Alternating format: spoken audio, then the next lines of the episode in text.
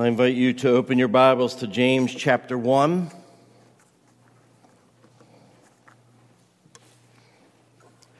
Verses 13 to 18. This is God's holy and inerrant word. Let no one say when he is tempted, I am being tempted by God. For God cannot be tempted with evil, and he himself tempts no one. But each person is tempted when he is lured and enticed by his own desire. Then desire, when it has conceived, gives birth to sin, and sin, when it is fully grown, brings forth death. Do not be deceived, my beloved brothers. Every good gift and every perfect gift is from above, coming down from the Father of lights, with whom there is no variation or shadow due to change. Of his own will, he brought us forth by the word of truth that we should be a kind of first fruits of his creatures. Father, we pray now that your spirit would speak to our hearts and minds that we may receive your truth in Christ's name. Amen. Well, since we've been looking at James, the topic uh, that we've been discussing is very fitting for our times, particularly as we came through years uh, with the pandemic and things like that. Um, that we face trials in our world. We face them daily individually, we face them as a church, we face them as a, a nation, we face trials of various kinds. It seems, one person said, that life is just made up of one trial after another. And that was James's world. Life was riddled with multifaceted trials. And that's why he's spending so much time discussing this issue. James knows that trials, if, if, we, if we understand them correctly from a biblical worldview, asking for wisdom, they can bring about spiritual maturity. That's why he says that we can count them all joy. However, James is no fool. He also knows that a trial can be taken two ways. You can view it as a test and, and turn to God and count it all joy. Or you can view it as a tragedy in your life, turn away from God and cave underneath the pressure. Uh, we've been looking at counting it all joy. Well, now James will address that concern. He, he turns our attention from those who endure and pass the test and receive the crown, as verse 12 says, to those who are about to abandon the effort. He turns from those who are victorious in trial to those who are on the, the very verge of failing. See, if you're struggling to count it all joy, struggling to fix your eyes upon Jesus, struggling to even ask for wisdom, much less apply it in your situation, James now has a word for you. And so, what he's doing is basically turning from trials to temptation. And I understand that word for temptation is the same as the one used for trial in verses 2 and verse 12. Uh, uh, the word can mean a test or trial or a temptation. And what happens is the context determines what the meaning is. And so, what James is getting at here is that the outward trials that we face can become inward temptations. Uh, the trials you face in this world can very quickly, if you're not on guard, seeking God's wisdom, become the occasion for sin in your heart. And so, in the midst of any trial, you're faced with a decision. Uh, will you persevere or will you give up and give in. So when your diff- circumstances are difficult, will you submit to God or, or will you actually blame God? And so you see that the same trials that we face can produce endurance, can produce spiritual growth, can be something we count it all joy, or they can produce sinfulness and spiritual decay. There's no neutral ground here. Uh, uh, either you will live in the world of verses 2 to 12 and counting it all joy, or the world of verses 13 to 16 that we're looking at now. It's interesting as you consider this, only one verse in just one verse, James moves from a world where all of life's circumstances are seen as a means of helping us grow, even crowning us with life, as we read, uh, to one verse happens and then to a world where the same circumstances cause us to stumble, tempting us to sin, bringing about our spiritual demise. And so the same trial has the possibility to bring about two different outcomes. Uh, you could look at it this way there's kind of two voices that are speaking, that are crying out in, in the midst of your trial. The one is the Word of God, and it cries out to you saying, endure this trial, persevere in this trial. It's all for your growth, and it comes from God, so obey Him. The other voice in the temptation is temptation, it, and it cries out saying, look, you're not going to get through this, throw in the towel. Just disobey, avoid the pain if possible. You'll never hold up under pressure. It comes from God, so blame Him.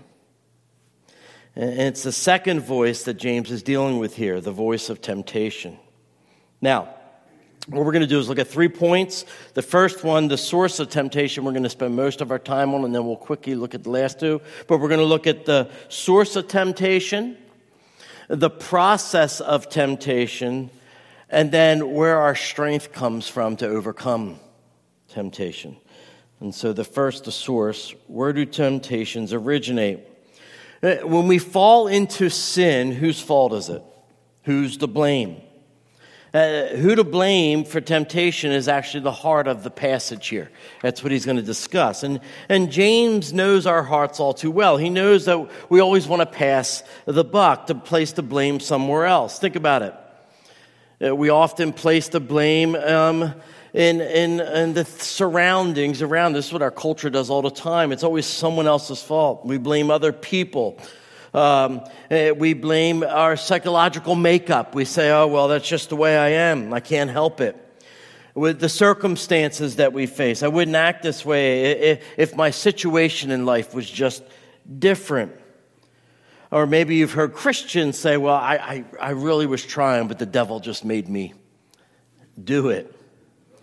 And so passing the buck is common. That's a normal practice and it's nothing new. It's actually been going on since the very beginning, since the Garden of Eden. You remember the story there.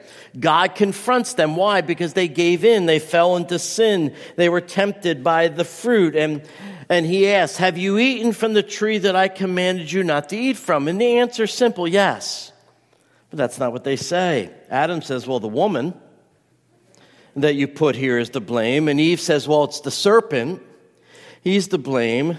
And so, do you see, there's this passing of, the buck. There's nothing new under the sun. Eve blames the devil, Adam blames Eve. Uh, but that's not all. Notice that Adam blames more than just Eve. I, I want to take a second here. The woman you put here, he says. The woman you put here, he blames God. He points out, he points to Eve and, and then he points up to God and he says, You're to fault if you didn't put this woman here. And so is it God's fault? I mean, that's what Adam was saying. What's his role? What's God's role in temptation? Think about it. We've been talking about the sovereignty of God, that all things come about because he ordained them. And, and so Nothing takes place apart from his ordination. So is God tempting you? Is he the one? Is Adam correct to point to God? God put him in the garden. God put the tree there. God put the woman there. He, he allowed Satan to enter paradise. One writer said to err is human, to blame it on the divine is even more human. Uh, blaming the gods was actually typical in, in, in practice, uh, the pagan mindset at biblical times. They, the pagans uh, blamed God because the gods of the pagans were vengeful. And, and that mindset ended up creeping into the mindset of the Jewish thinking since they were dispersed among the nations. Evidently, in their misery, says Kent Hughes, certain people began saying God was tempting them to fall that he had lost patience with them and was deliberately bringing them down. And so God was blamed for their sin. And James has something to say about that. For those who not only blame others or their circumstances or the devil, but also blame God, look at verse 13. Let no one say when he is tempted, I am being tempted by God. For God cannot be tempted with evil, and he himself tempts no one. If God is sovereign, he must be to blame. James believes in the sovereignty of God. If God is sovereign, he must be to blame. And James says, absolutely not. It, that's not the logical conclusion. You may think it is, uh, that God is responsible for temptation. Uh, literally, James says, Let no one say when he's tempted, I am being tempted by God. Let no one say to himself. Let no one say to himself. Let no one rationalize to himself. Let no one in the midst of temptation start thinking about it and say, Oh, wait a minute, this is coming from God. It's not happening by God, tempted by God. The word by can either connotate direct agency, this happened by God, or distant, remoteness. And James is using the, uh, the, the understanding of remoteness here. Not only should you not believe that God is the direct agent of your temptation, he's saying that he's not even remotely responsible for your temptation to evil. He's not even indirectly responsible for temptation to evil. He is in no way and no degree responsible for our being tempted. And James gives us four reasons why that's true. And, and he does it by telling us who God is. First, James tells us in verse 13 God cannot be tempted to do evil, God is untemptable. It's not only that he resists temptation, he can't even be tempted. God has no ex- personal experience with evil. He is completely holy and without the possibility of sinning. And, and see, temptation is an impulse to sin. And since God does not have such desires, he cannot desire it in someone else. It's, it's foreign to him. And then, second, God does not tempt anyone, James says, and he himself tempts no one. Uh, uh, in, in the Greek, he himself tempts no one, period. It's not going to happen. Evil repulses God. He tests us for our good, but he never, never, never says, James, that we might sin. He never singles you out for impossible tests. That's Paul's point in 1 Corinthians 10. No temptation has seized you except what is common to man. And God is faithful. He will not let you be tempted beyond what you can bear. But when you are tempted, he will also provide a way out so that you can stand up under it. 1 Corinthians 10 13. Not only does he not tempt you, when you are tempted, he provides a way of escape. That is the reality. He will not tempt you, period. Third, God is light. Every good gift and every perfect gift comes from above, coming down from the Father of lights, with whom there is no variation or shadow due to change. James' point is that God operates solely in the realm of light. See, sin and darkness go hand in hand, but God and sin have no fellowship at all. He's the creator of all the light sources, and He's absolute moral and spiritual light. And so God cannot be the father of darkness, the father of sin. And so he could never test someone with the purpose of trying to get them to sin. He is light.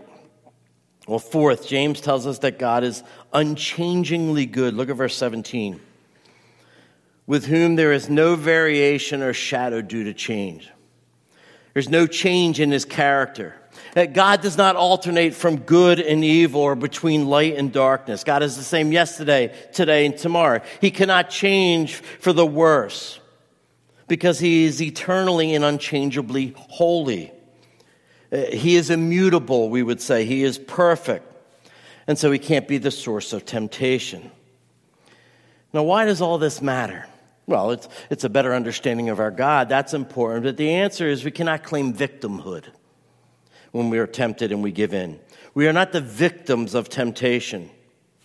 Uh, the, the, the origin of your temptation is not ultimately others. It's not ultimately your circumstances and your upbringing, and it's not ultimately Satan. And James says it's in no way whatsoever God. The origin of your temptations come from within. It's your desire. It's not outside of yourself, it's within you. This is important. Look at verse 14. But each person is tempted when he is lured and enticed by his own desire. His own desire.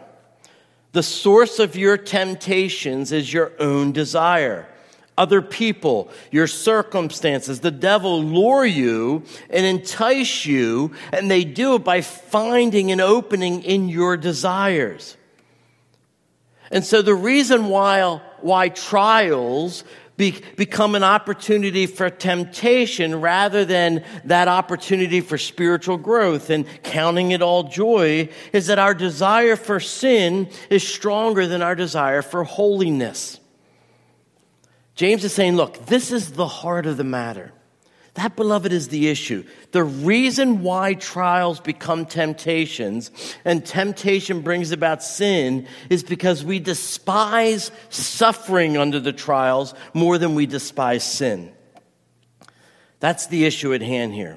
We hate suffering more than we hate sin. We desire our well-being more than we desire spiritual maturity. We desire to please self more than we desire to please God. We desire our comfort in this world more than we desire being made into the image of our Lord and Savior, Jesus Christ.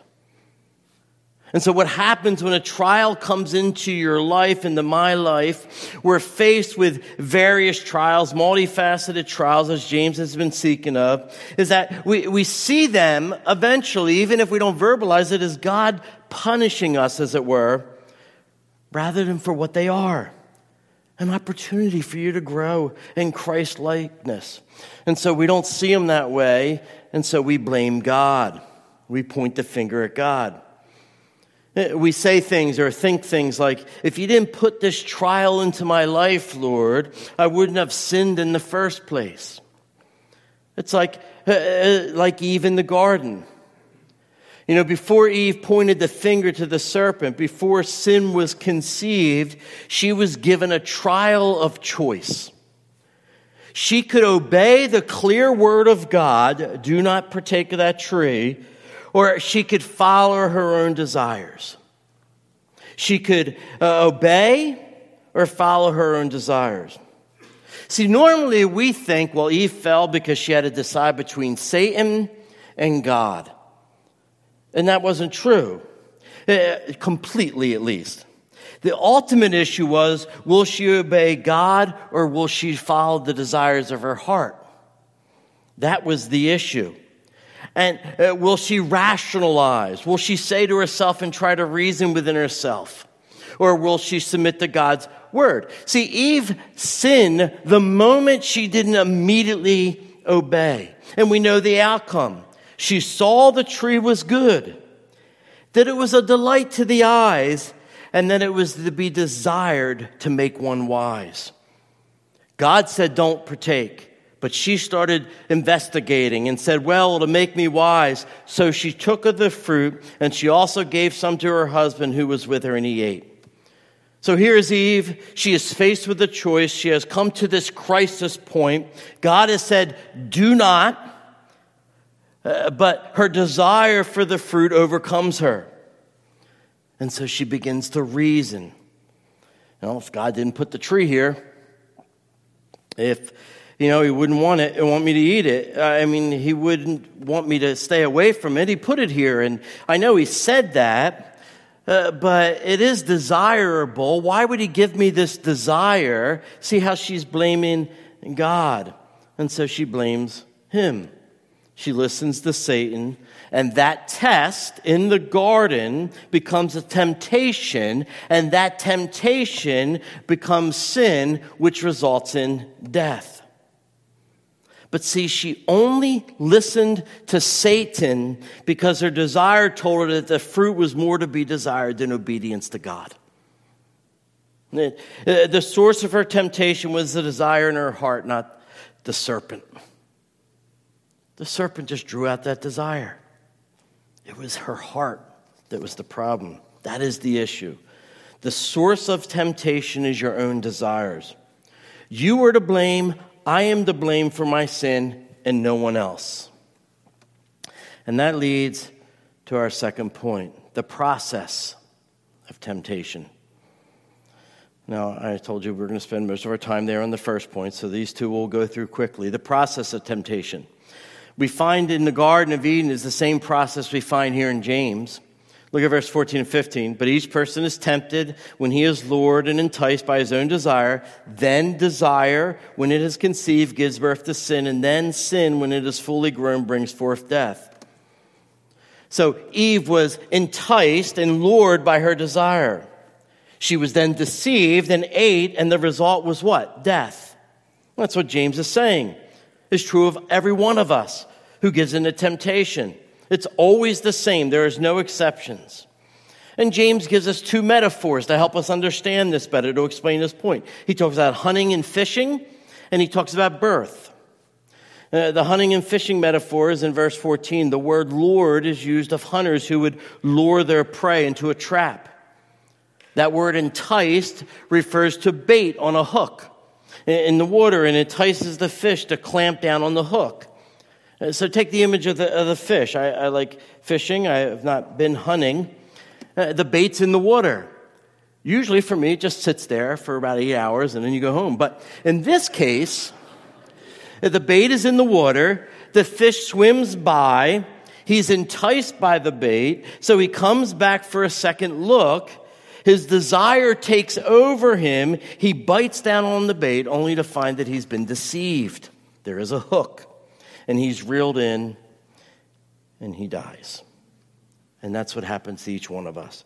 Our desires, our, our lusts entice us to take a second look at sin.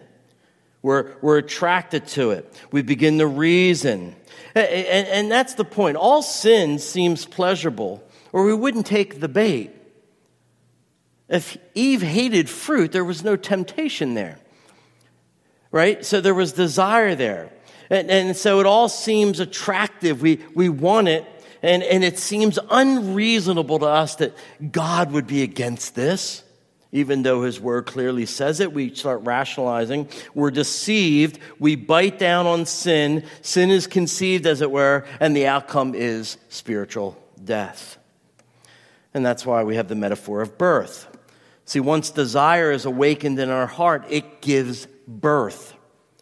It doesn't give birth to joy or even to sustaining pleasure. That's where the deception comes in. Our, our joy lasts for but a, a fleeting moment.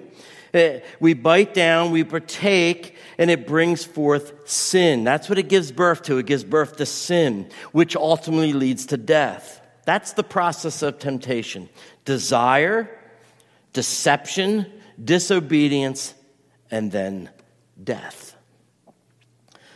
And so, how are we not to give in? We're all tempted. How do we not listen to the voice of temptation? How do we overcome it? And that leads to the third point the strength to overcome temptation. Let me begin by saying that it should be obvious that the best way to overcome your temptation it, it will be not will not be by focusing on the outward by washing the outside of the cup See, the, the ultimate source of temptation is not other people. It's not your circumstances. It's not Satan, and we know it's not God. And so you will not be ultimately able to overcome temptation if all you attempt to do is change your company or, or change your circumstances or, or just rebuke Satan. All those may be helpful. I mean, if you're tempted to drunkenness, yes, remove alcohol from your house. But that's not going to get to the root of the matter. If someone's dragging you down, then yes, you should end that relationship. And scripture says, look, resist the devil. But, but doing these things alone doesn't get to the root. The issue is your desires. And if you're going to stand against temptation, you need to change your desires. Your heart needs to be changed. John Piper, I think, says it well. Sin gets its power by persuading you to believe that you will be more happy if you follow it The power of all temptation is this prospect that it'll make you happier. And so, the first thing to do when it comes to overcoming temptation is to not believe the lie sin does not make you happier. It's not worth the momentary pleasure. That's why James says, Do not be deceived, my beloved brothers. It is foolish, foolish thinking to believe that sin will make you happy. Oh, it seems it for a moment. And so, what you must need to do is reorient your thinking, to have your heart changed so that that desire isn't for sin any longer or, or, or that it's not as strong so it loses its power. You need that desire to change. You need to change your desire for sin with a greater desire, a greater affection. You need to be lured, you need to be enticed, but not by pitiful pleasures, as C.S. Lewis called them, uh, of temptation and sin, but by a new, powerful vision. And, that powerful vision is the person of God. See, you need to be overwhelmed by the beauty and majesty of God. And think of some of the awesome things that James says here about God. He says in verse 17, every good gift and every perfect gift is from above. God is a, a giver of good and perfect gifts. We all love receiving gifts. Well, God's are good and perfect. And so that can motivate you to resist temptation. He desires what is best for his children. He doesn't send impossible tests. Sin doesn't come from him. Only good and perfect gifts come from God. Gifts like the good gift of salvation mentioned in verse 18. He brought us forth by the word of truth. See, temptation brings forth sin and sin births death. But, but God brings forth salvation and salvation births life. The wages we receive from sin is death, but the gift, the good gift of God is eternal life, says Romans 6:23. And so God is good and perfect, and so are his gifts. And these gifts come down from the Father of light, says verse 17. And so he's not only a good God, and he's not only a giving God, and he's not only a saving God, he is the creator God. That's what the phrase Father of Lights means. He is the great giver of light, the sun, the moon, and the stars. But unlike those lights, which are amazing, they don't compare to him. And see, there's a day when the sun, the moon, and the stars will fade away, but God never will. Remember, I said he's an unchanging God with whom there is no variation or shadow due to change. And so God's character, God's power, God's wisdom, God's love, His truth, His goodness have no variation or, or shifting shadow. I, the Lord, do not change, says Malachi 3 6. And so God will always be good. God will always be giving. God will always save his people. And he will always be a God of magnificent light.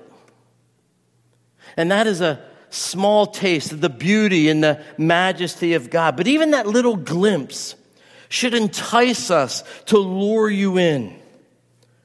The point, beloved, I'll close with this. The point is, you need to be more enamored with the triune God so that sin loses its grip and pull. You need to be able to say with the psalmist, Whom have ye in heaven but you, and there is nothing on earth that I desire besides you. See, you need to begin believing with every fiber of your being that what I said the other week is true. Your greatest happiness is knowing God. And to know God is to love God. And, and to love God is to obey God. And so you must know, love, and obey God. That is where lasting joy is found. That is where sustaining pleasure is found. That's why worship on Sunday is so important. That's why, yes, doing devotions, learning about God, knowing who He is, going to Sunday school, going into a, a, class, talking to other believers, all these things. The importance of it is that it strengthens our understanding of who God is, that He is loving, that He's caring, that He never changes, all these truths, that He is magnificent light, so that our love for Him will outweigh our love for sin. And see, to do all that, to know him that way, well, then you need to know Jesus Christ. No one can know God, love God, or obey God apart from Christ. That's why Jesus came, to make the Father known. He came to give you life. See, if you think about it, Christ broke that cycle of temptation. His desires were perfect. That's why when he was tempted in the wilderness by Satan, he did not give in like Eve did. He always lived to please the Father. His desires were perfect. He was never deceived. He never disobeyed and he conquered death. And so the cycle of temptation, uh, desire, deceive, disobey, and death is turned over by Christ. It's broken by Jesus, in Him alone. And so, beloved, understand if you're in Christ, He, he replaces your evil desires with His holy desires. He, he replaces your deception with truth. He'll replace your disobedience with his obedience. He replaces his, your righteousness with his righteousness. And he replaces the death that you deserve, that I deserve, um, uh, with the life he earned by conquering death through the cross and resurrection. And so ultimately, it's in Christ that we get the strength to overcome temptation. He literally refer, reverses the effects of the fall. And so today's response is same as last week's. We need to fix our eyes upon Jesus. You need to look to Jesus. Uh, nothing greater in this world could you ever desire more than Christ. Let's pray. Father, our desires are mixed. It's easy to see this in the Word, to preach it on Sunday, but to live it is so difficult. We need your Spirit to work in us. Change our hearts, change our desires that we would desire you above all else. In Christ's name, amen.